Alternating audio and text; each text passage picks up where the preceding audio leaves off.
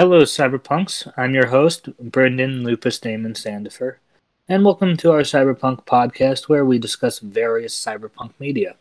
With me today we have Barry, Things seem to be rec- recording just fine. Hello. Grim, who may or may not be muted.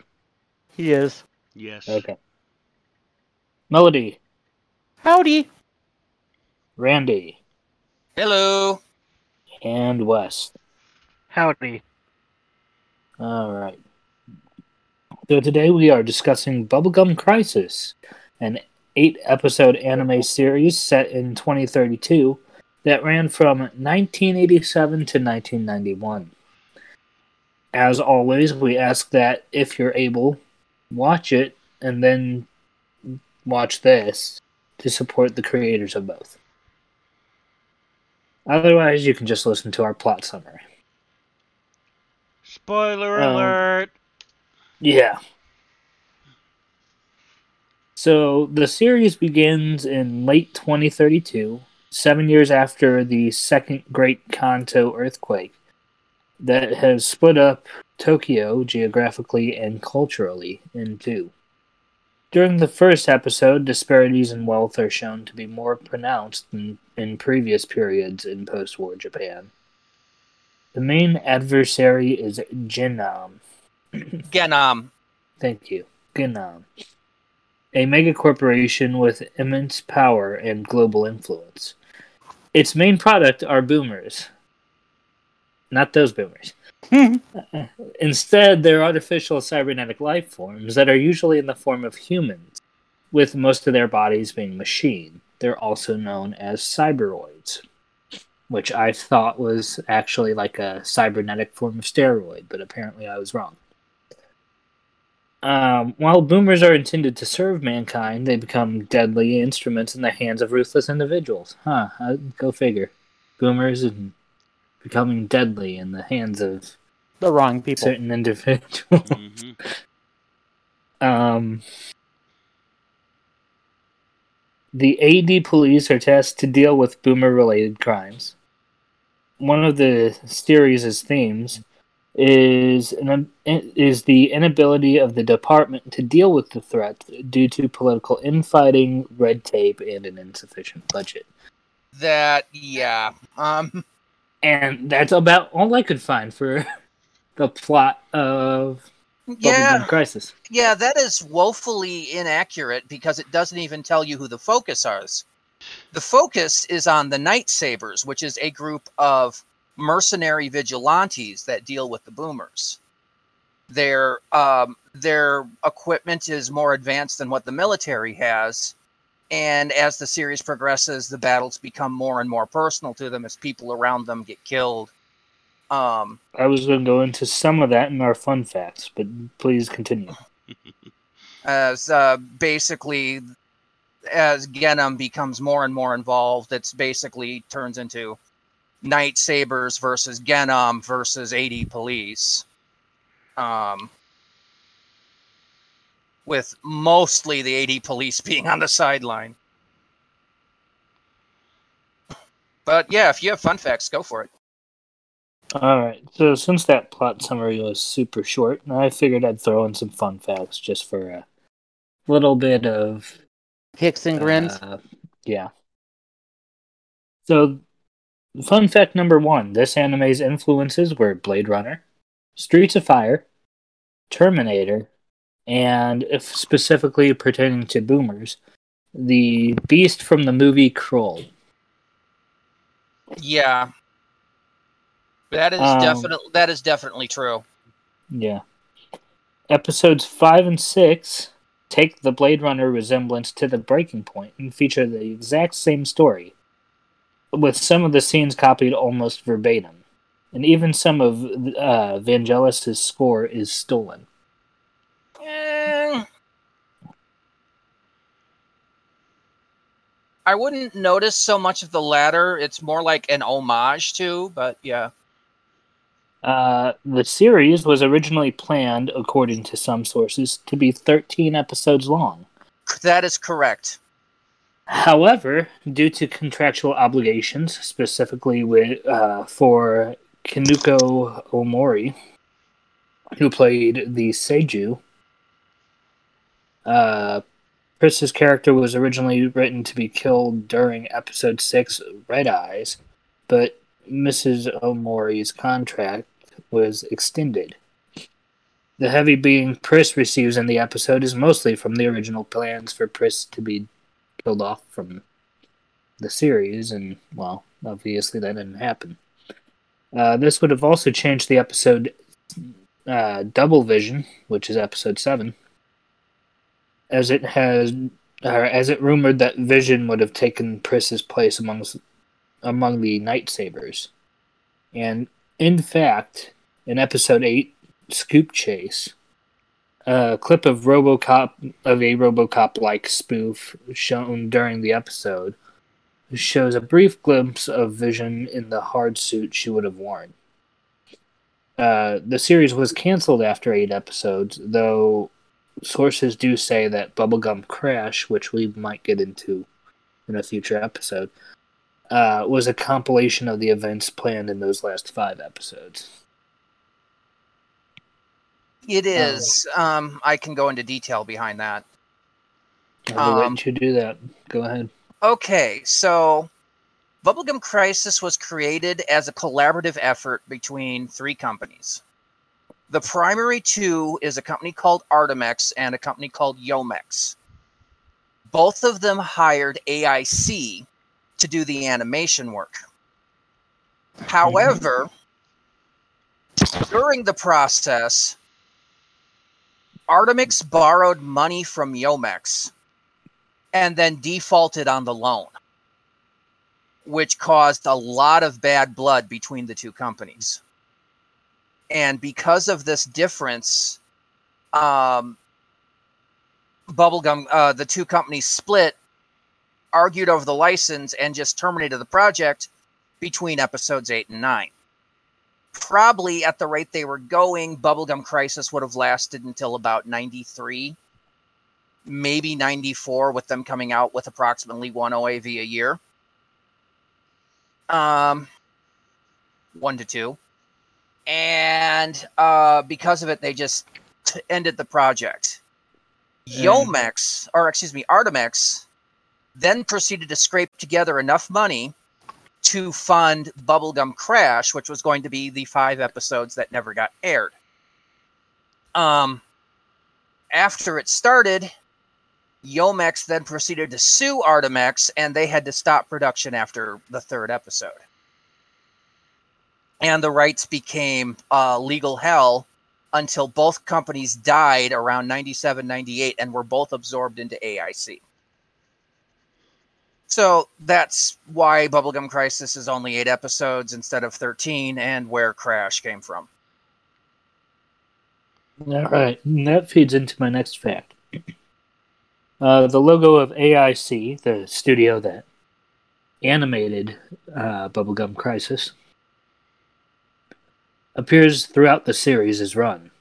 Uh, the Mm, logo even appears on Pris's motorcycle helmet in episode two. that uh the the teams behind that that was common practice for them um Good to know.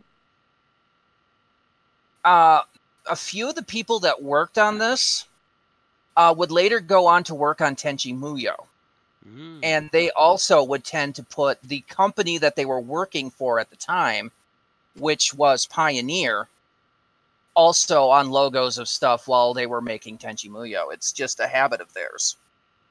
Also I find that really awesome. Actually, actually, if you don't mind me adding a fun fact of my own here, uh, one of the people that were was behind the creation of this is the actual creator of Tenchi Muyo, Hmm. and he actually created Tenchi Muyo as a counterpoint to Bubblegum Crisis, and the fact that Bubblegum Crisis tends to be very grim, dark, and depressing, and he wanted to do more comedic stuff, so he literally created Tenchi Muyo as a lighter balance, if it was, and that the main character of Tenchi was based on the character Maki from this. Interesting. Also, also no wonder uh, it was so much of a like a comical uh, or a, more like a rom com anime. They wanted to make more rom com style stuff in this, and the heads came down and said nope.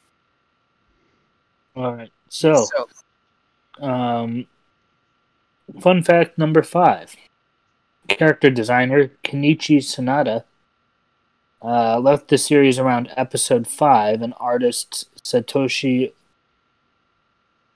Urushihara and Hiroaki Goda took over the character design duties. Sonoda, however, would re- eventually return to art and um, work on episode eight.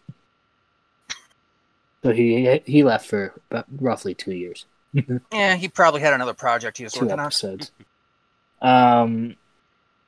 Okay, I'll open the window. Thank you for letting me know. Um. So in episode one, an AD police officer is uh, looking at a boomer through the HUD display on his helmet. Messages written in English flash on the HUD, uh, and on the lower left hand of the screen, you can see King of Beer, Budweiser. And on the upper right hand corner, there is St. Louis, Missouri, USA. Anheuser Busch, St. Louis, Missouri. why ask why? That's on his HUD. Yes. I, ne- I never noticed that one. I'm gonna have to rewatch that because that's got to be in the opening like 10, 15 minutes. Hey, why ask why? Seriously. Try Bud Dry. Um, of course, this is back in the day where you know Japanese to English and back and forth was pretty badly translated. Yeah. yes. And it very well could have been a Japanese advertisement for something that, um, when it switched over, it got dubbed to uh, Budweiser product placement. Yeah, uh, thinking about it, it's probably like, oh hey, there's an ad for something you can only get in Japan. Let's change it to something that you can get here. Like a jelly donut. Uh, But anyway, so we're moving on with uh, fun fact number seven. When Sylvia whacked with a newspaper for ogling at her cleavage, the Japanese words "echi" and uh, "sukube" flash on the screen for a thirtieth of a second. Both words can mean pervert. Yep. I just thought that was fun. yeah. And then uh, in episode eight, or not episode eight, uh, in Revenge Road, fun fact number eight. In Revenge Road, Pris's display shows the name Madonna and lists some of her singles. Hmm. Um, that's all the fun facts I have at this point. I got one more. Mm. Go ahead. Going back to episode one, about halfway through the episode, um, it shows this panoramic street display with all these big like neon sign or a big uh, like uh, LCD uh, screens Mhm. above stuff. And as it scrolls, one of the main ones that you can see briefly changes to a picture of Panthro from the Thundercats. Nice. the reason for this is the animation team that worked on this originally worked on the animation for Thundercats prior to this Ooh, and included it as a shout out to their previous work. Nice. That is cool. I remember first catching that around 98 on a on the on the DVD and went, "Whoa!" I recognize that gray face. Also, apparently Panthro was their favorite character. ah. This surprises you how? It didn't surprise me. Uh, Well, I mean, I was surprised to see suddenly Thundercats in the middle of my bubblegum crisis, but I was just once I found out the backstory behind it, I was just like, "Cool." I liked Um, him. He wasn't my favorite, but you know, okay. So, shall we get on with my normal questions? Sure. All right. Uh, so first of all, is it cyberpunk? Hell yes. Going down the list here from uh, Randy. Um, Barry, is it cyberpunk? Um, I'll go with Randy on this because uh, what little I've seen, it's been like ten years at least. All right. Uh, Wes, is it cyberpunk?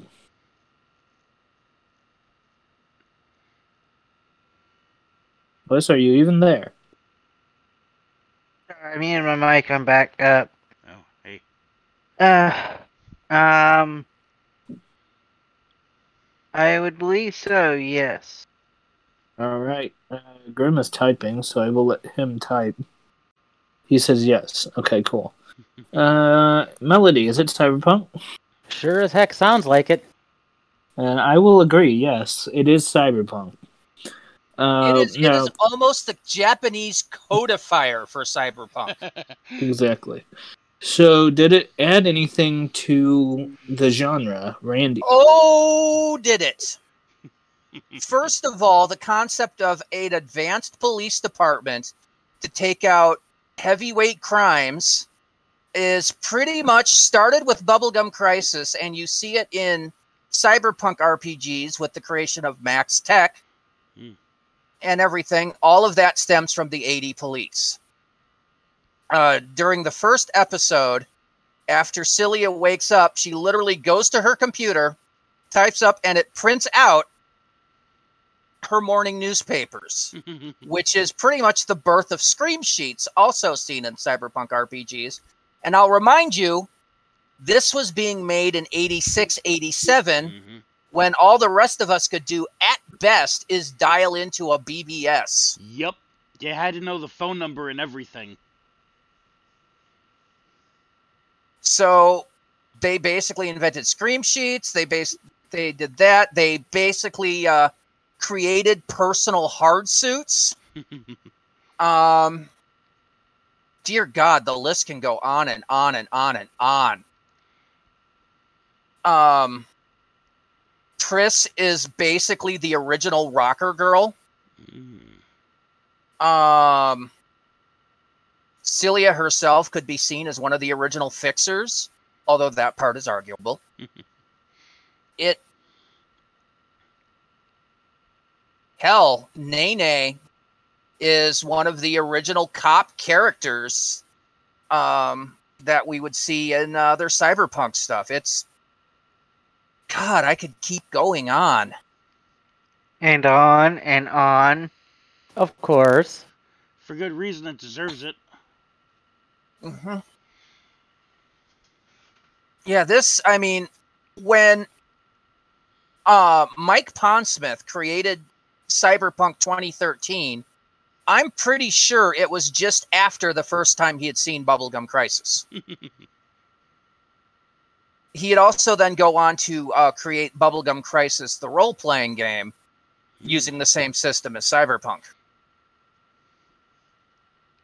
Um, but so many elements of that was incorporated into the Cyberpunk 2013 and 2020 books that it's just impossible to split the two in my in my opinion.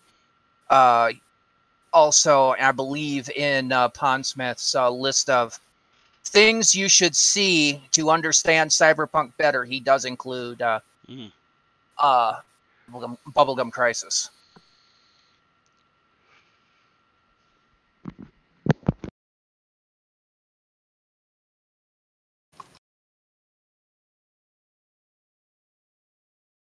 Um, anyone else got anything to add pertaining to does this uh, add cyberpunk?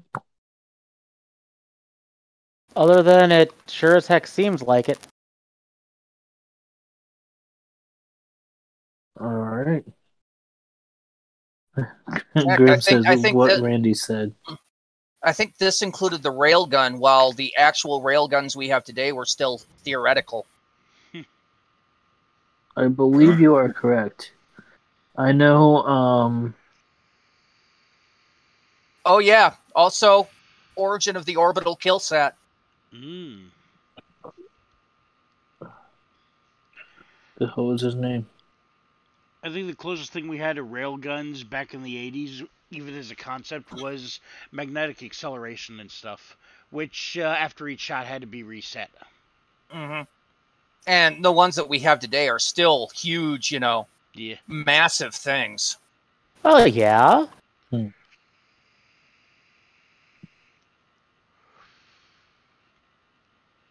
Uh, what don't don't they usually mount on the deck of a naval ship? On a destroyer, yeah. And they're usually powerful enough they almost knock that destroyer over when they launch. Well, it tells you how much energy is being transferred. Mhm. hmm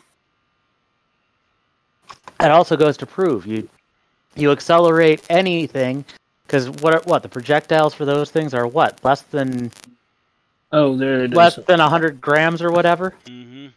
I have no idea how big the Navy's uh, the railgun projectiles are. Um, but yeah, I have watched the pictures of the destroyer launching them, and you actually see. I swear to God, the thing almost capsizes. Oh yeah, In fact, I think they capsized a couple of ships in the making of the prototypes. Oh, whoops. that really wouldn't surprise me at all. Um, so here's another fun fact before we wrap up. I know it's only like a 20 minute episode, but like I said, there really wasn't much to, Go on. yeah. Um, Kevin Siembieda, Siembieda hmm became aware of boomers being already in use. Uh, specifically, boomers already being in use in um, Bubblegum Crisis, which caused him to change the his plan name for the Rifts RPG, uh, which he had named after the boom gun. Mm. Um, no, uh, the boom gun wielding power armor was called a boomer, but he had to rename it Glitter to boy. Glitter Boy. yeah, That was that was a fun RPG too, by the way. yeah, it is. Which, for anyone listening not familiar, Glitter Boy is not, you know, something effeminate sounding. It is because of the laser reflective coating on the giant mechanical suit. I will say, not knowing what it was, it did sound effeminate. Yeah, but Uh, now that you explain it, it makes a lot of sense. Yes. Lo- love the world, hate the system, but that's just me. It was it was the, it was my first RP, so It was the first role playing game I ever did myself. Yeah, before that, I also did their uh, Heroes Unlimited and Aliens Unlimited. Mm. It's all the same system, but yeah, Palladium Palladium systems are, are really clunky.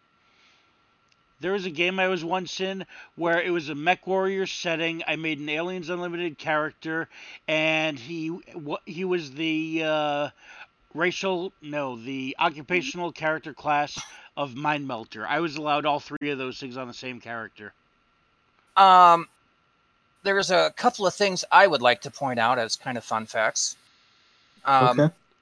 uh, first of all, and one of this one's first one's obvious, and that is, of course, the character of one of the main characters, uh, Pris Asagiri, is of course uh, the name itself is a reference to Pris from Blade Runner, Obviously. Mm. as is the name of her band, the Replicants. Ah. that's a good one. Um, that, but I would like to tack onto that that the English voice actor was actually a singer and formed a temporary band called the Replicants to make the Bubblegums Crisis music Nice. in English for the dub. That's pretty cool. hmm Um, Unlike its sequel series 2040, where they were a voice actress first, who they then decided to try to teach how to sing. Yeah. That Oh. could be interesting. It's not. here's a fun Uh, fact. I said could be interesting, not good. yeah. Whereas this one, they're obviously they're they're obviously a good singer. Hmm. Um, Here's a fun fact for you.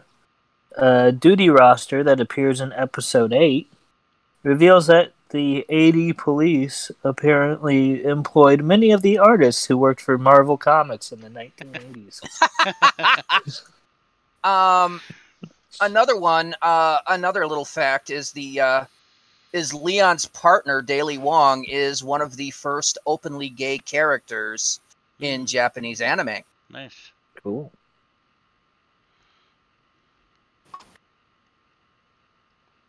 And um, is actually pretty authentic considering um, the first time I saw it, I'm like, wow, he acts just like my father's boyfriend.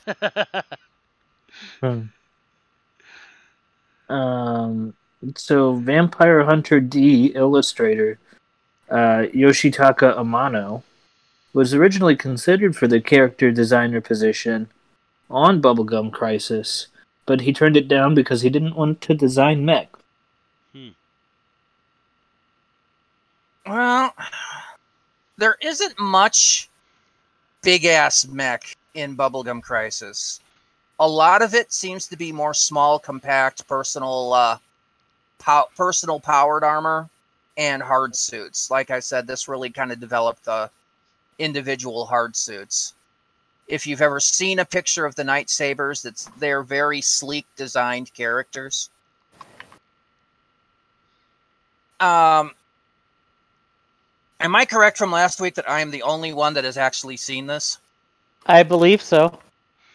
I mean, I've seen Yeah, it, but I, it's been a I know long I haven't. I can safely say I have not.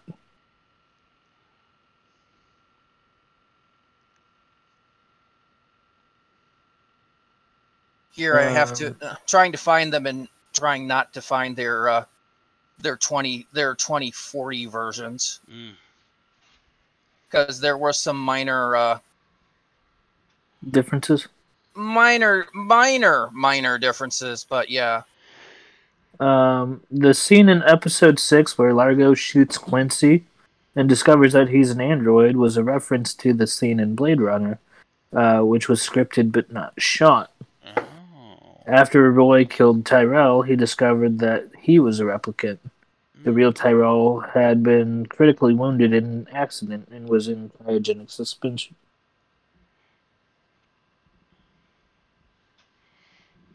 Fun facts, people. Fun facts. Yep. Whenever I see a scene like that, the first thing I think of is uh, a scene out of Alien. What? Where the uh, beastie comes out of the get out of the person's chest? No, where they uh, shoot Bishop and find out he's an android. Oh. Yeah.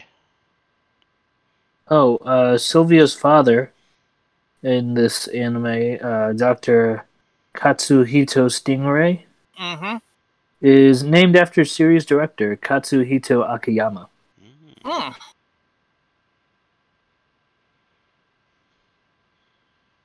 I'm not sure if that particular name continues um, into uh, fully into lore. I know he's always just referred to as Doctor Stingray in most of the credits. I could not tell you until later on, but eventually we will come back to Bubblegum Crisis. Um, as for that, we should probably go ahead and wrap this up. Okay. Uh, so Barry, where can we find you?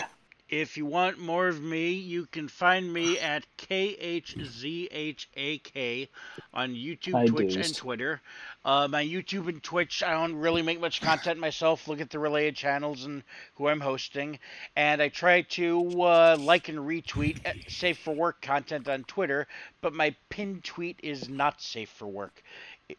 Who's next? Randy. All right, you can find me uh, with uh, Barry as well as our friends Aaron and Matt.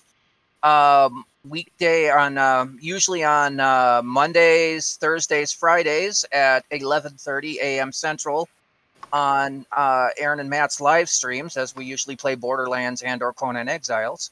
It's going to be more Conan Exiles recently, as well as Sunday nights at uh, 8ish p.m when we usually do Lotro or Conan Exiles. Again, going to be more Conan Exiles recently. You can also find me Wednesday nights at 10ish p.m. Central for an Unearthly podcast where we talk about all things Doctor Who. All right, and Melody. Well, you can find me on YouTube at Melody's Place, uh, where you'll see some Minecraft content. All right. So for our channel, uh, Generation Cyberpunk, you can find us on Facebook, Twitter, Instagram, and Twitch. by searching Gen Cyberpunk Pod. Uh, and our YouTube channel is Generation Cyberpunk. If you want to hear more from our group, please check out the Thanks for Nothing podcast on the FML Productions YouTube channel. We also do various D&D campaigns on that channel and are in the process of making an anime ourselves. Uh, we have just started the script writing process on that. If you want to donate to us, we do have a coffee link in the description of the Thanks for Nothing podcast. Donations are welcome, but by no means necessary. And uh, next week we cover Mirrorshades, which is a novel. So uh, until then, we will see you later, Cyberpunks.